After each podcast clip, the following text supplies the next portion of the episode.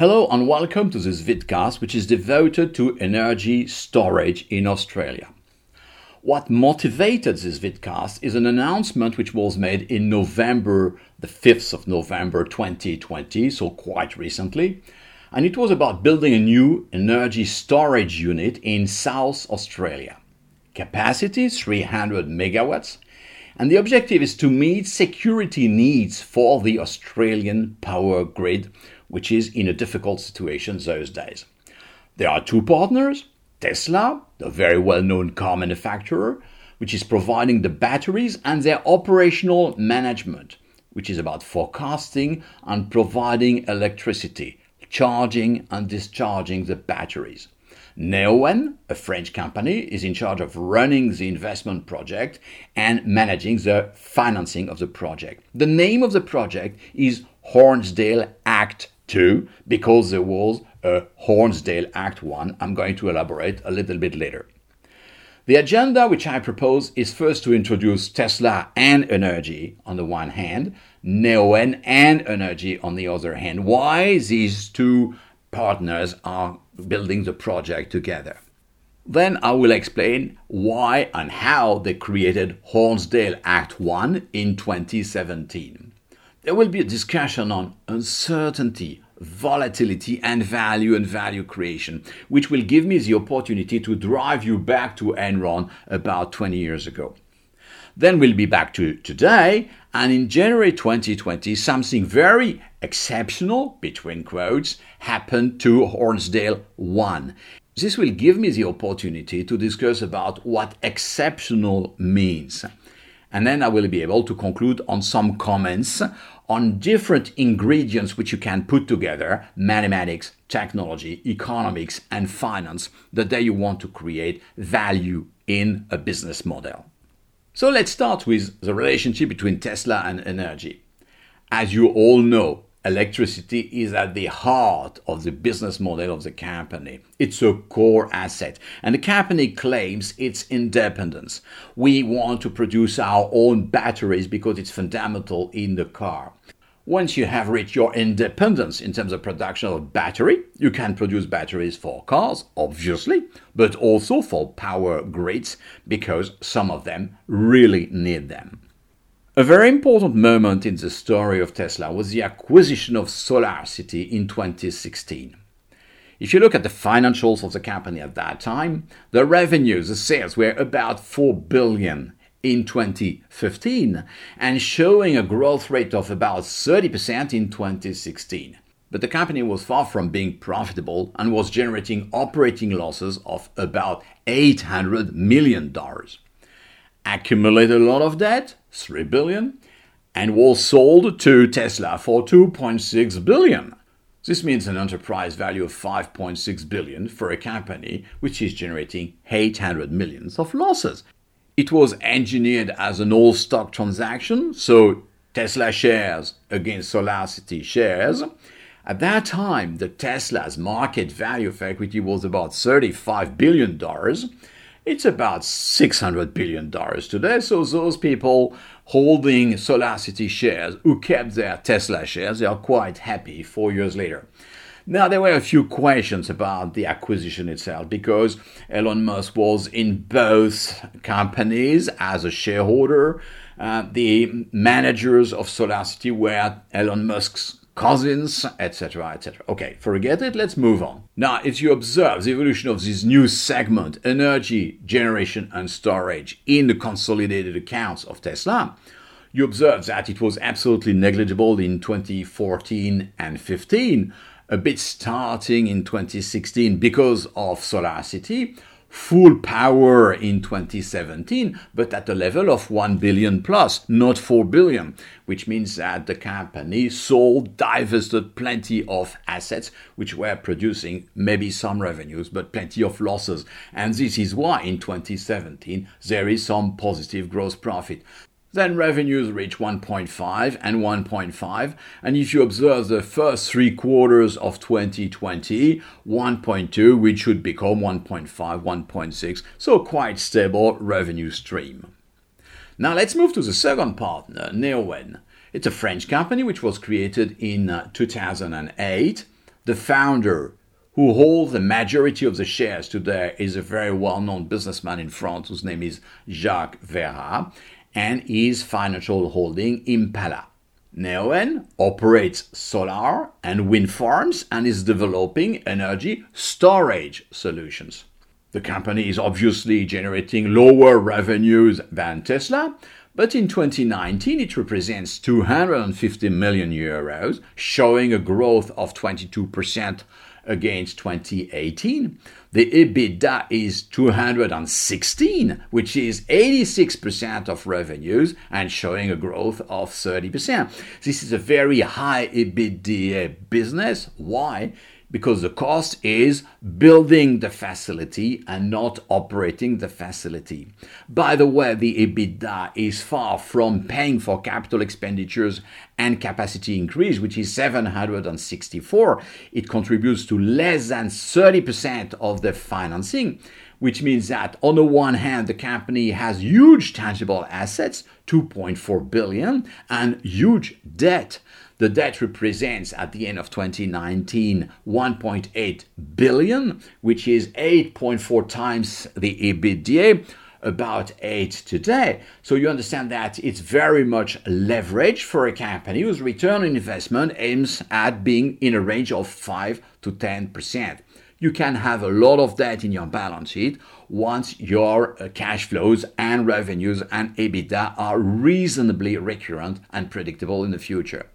Now, if you look back at this very famous Dupont de Nemours formula, in which the return on capital is a combination of the commercial profitability and the assets productivity, you understand that the ROCE, which is 5 to 10, is a huge return on sales multiplied by an extremely low assets turnover. The capital intensity is absolutely fundamental in this business.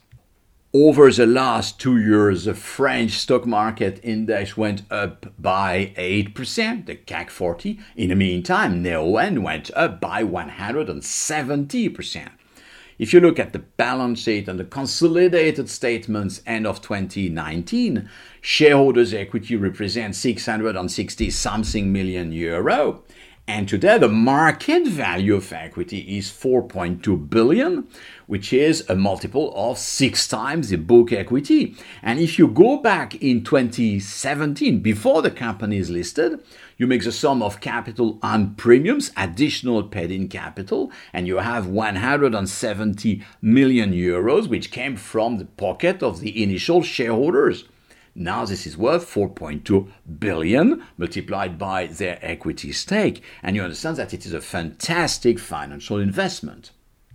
What really triggered Hornsdale Act 1 is a storm and total blackout in South Australia, which took place in 2016. At that time, the government of South Australia decided to open a bid and the competitors were supposed to provide frequency control, frequency regulation, in addition to additional supply for the national and regional power grid. Who won the competition? Tesla and Neoen. They installed 100 megawatt of capacity Later on, it was upgraded to 150 megawatt. The total cost, approximate cost, is about 150 million of Australian dollars, which represents 120 million of US dollars and about 100 million euros. Two missions provide the additional supply when it's needed, and also, very important one, control the frequency in the grid. You remember that electricity is provided with a frequency which should be stable at 50 hertz, and all the electrical engines, all these equipment which are using electricity, they need the stability of this frequency.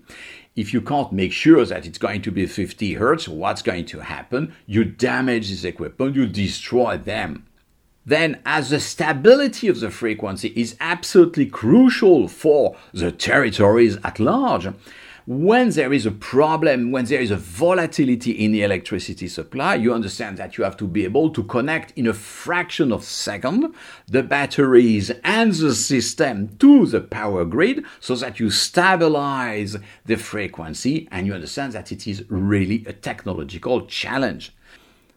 Now, as it is an extremely complex technological challenge, and it is a very valuable service you provide to the community, you understand that you can sell this uh, frequency regulation and control at a high price, and the profitability of the system for the battery storage unit is definitely frequency regulation. Now, at the end of the day, was it profitable for the local community and the region? The answer is yes. Two years after the implementation of the system, the Australian government communicated on the fact that locally the total savings had exceeded 150 million Australian dollars, which is the cost of the investment itself. Now, it's a payback for the territories. It does not mean that it's a payback for the partners. What is the economic model for the power supplier? First, you bring frequency regulation service and additional electricity supply. But in addition to that, you have a storage capacity which you are going to use to buy and store electricity when the price is low, and you sell it back when the price is high. This is a very straightforward principle. You buy low and you sell high. So it's easy to understand. It's a little bit more difficult to implement because you have to know exactly when to buy and when to sell. And then you need a model to try to evaluate when it's a right moment, again, to buy or to sell. This first optimization goes a little bit against another optimization, which is the cycles of charging and discharging the batteries. If you do it on a permanent basis, you are going to significantly reduce the longevity of your batteries.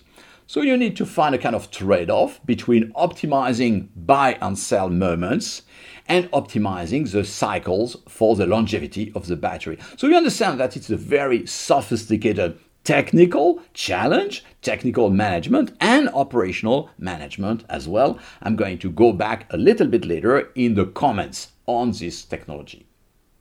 Now, the intellectual challenges of optimizing this electricity based business brings me back to an article which had been produced about 20 years ago, June 1999, by Business Week. The title of the article was Exploiting Uncertainty, and the example which was provided is a very well known company, Enron. Enron was the owner of a portfolio of non competitive power plants. Their operating costs were 50 to 70% more than the normal production cost. What is the economic rationality behind these non competitive power plants? Well, if you look at the evolution of supply and demand in the electricity market, sometimes it's hugely unbalanced.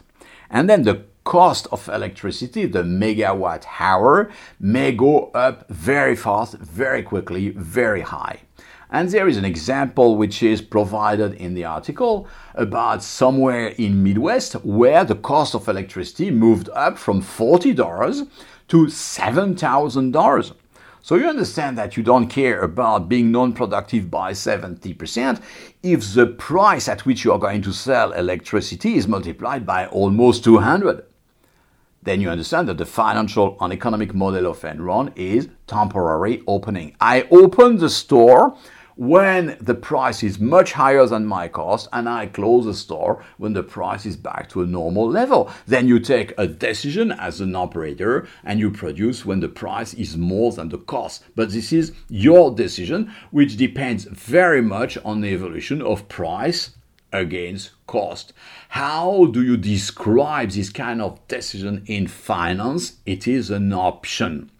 And so an option is not the obligation of doing something, is the right to take or not to take a decision. You are going to exercise this right, you are going to exercise the option when the option is so-called in the money. So when the price is more than the cost. So you exercise your right when you make money. That's quite straightforward.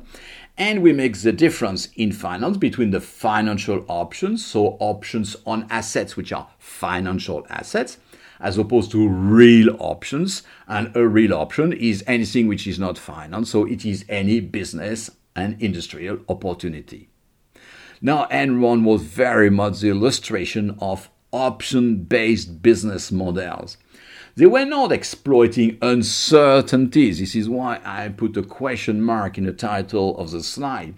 Because uncertainty is about something you have not identified. You don't know what's going to happen, where, when, and the magnitude of the impact. Here, you know that it is about electricity prices, so it's much more about volatility of something which is identified. So Enron was about exploiting volatility and all the mathematical models which are about pricing options, they use this volatility as a way to create value value. It's the evolution of asset price, which is fundamental.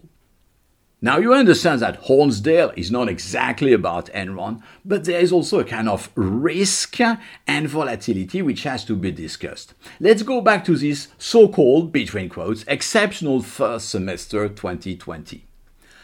Neoen is presenting its financial results first semester 2020. In the financial communication, the company is explicitly mentioning a tornado which happened in January and which killed the interconnection between South Australia and Victoria States down during 18 days. So during 18 days, they had to mobilize a battery. The company is publishing the impact of this exceptional event on its EBITDA it incremented the EBITDA by 16.5 million euros, not the revenue, the EBITDA. If you remember that the cost of the unit, of the storage unit, was about 100 million euros, you understand that these 18 days of exceptional moment, of course, paid one sixth of the initial investment, which is absolutely outstanding. But the company insists very much on the fact that it's a non recurring event, it's an exceptional event, no doubt about that. Well, I'm going to discuss the exceptional part of it. If you take into consideration climate change, exceptional events, and the impact in Australia, what do you observe?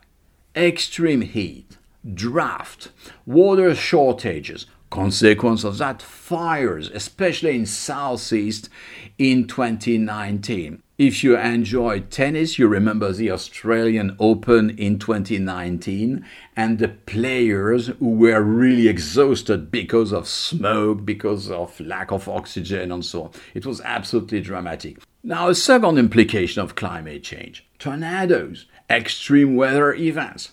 So you have fires and tornadoes. And these two phenomena apply to a power grid which is, I would say, decrepit. You reduce investment, you reduce maintenance costs, and at the end of the day, your power grid is in a desperate situation. Then, should you consider that this event in January 2020 is recurrent or non recurrent? I leave the question mark. I just remind you that Hornsdale 2 was announced a few weeks ago, and it's no more about 100 or 150 of capacity. It's now 300. So you really have to ask the question is it exceptional? Is it recurrent? Now, a few comments to conclude. You have different ingredients here in the same pot. You have mathematical skills, skills in modeling, and modeling extreme risks, not modeling a log normal distribution and the Gauss curve, which is for my friends in finance. You also need state of the art skills in deep learning. So you build your models and your models are upgraded and permanently updated. You need to be very good in building algorithms, etc., etc. This is about mathematics and skills in mathematics. You also need very, very good skills in technology to build the batteries and to build the interconnection between the batteries and the grid, which is absolutely fundamental for the frequency control, your bread and butter. You need to be very good in economics because you have to build a model, an economic model, which creates value for the different stakeholders. It's going to be shared value creation. And then you also need to understand that when you create value, you can fix your pricing strategy according to. Last but not least, finance skills. Structuring the project on a financial point of view is a key challenge and skill. Now, once you put all these ingredients together, you can create a nice meal. Now, you understand that, of course, there are extreme risks. But an extreme risk, once you master these ingredients, is also a fantastic opportunity for a profitable business. Thank you very much.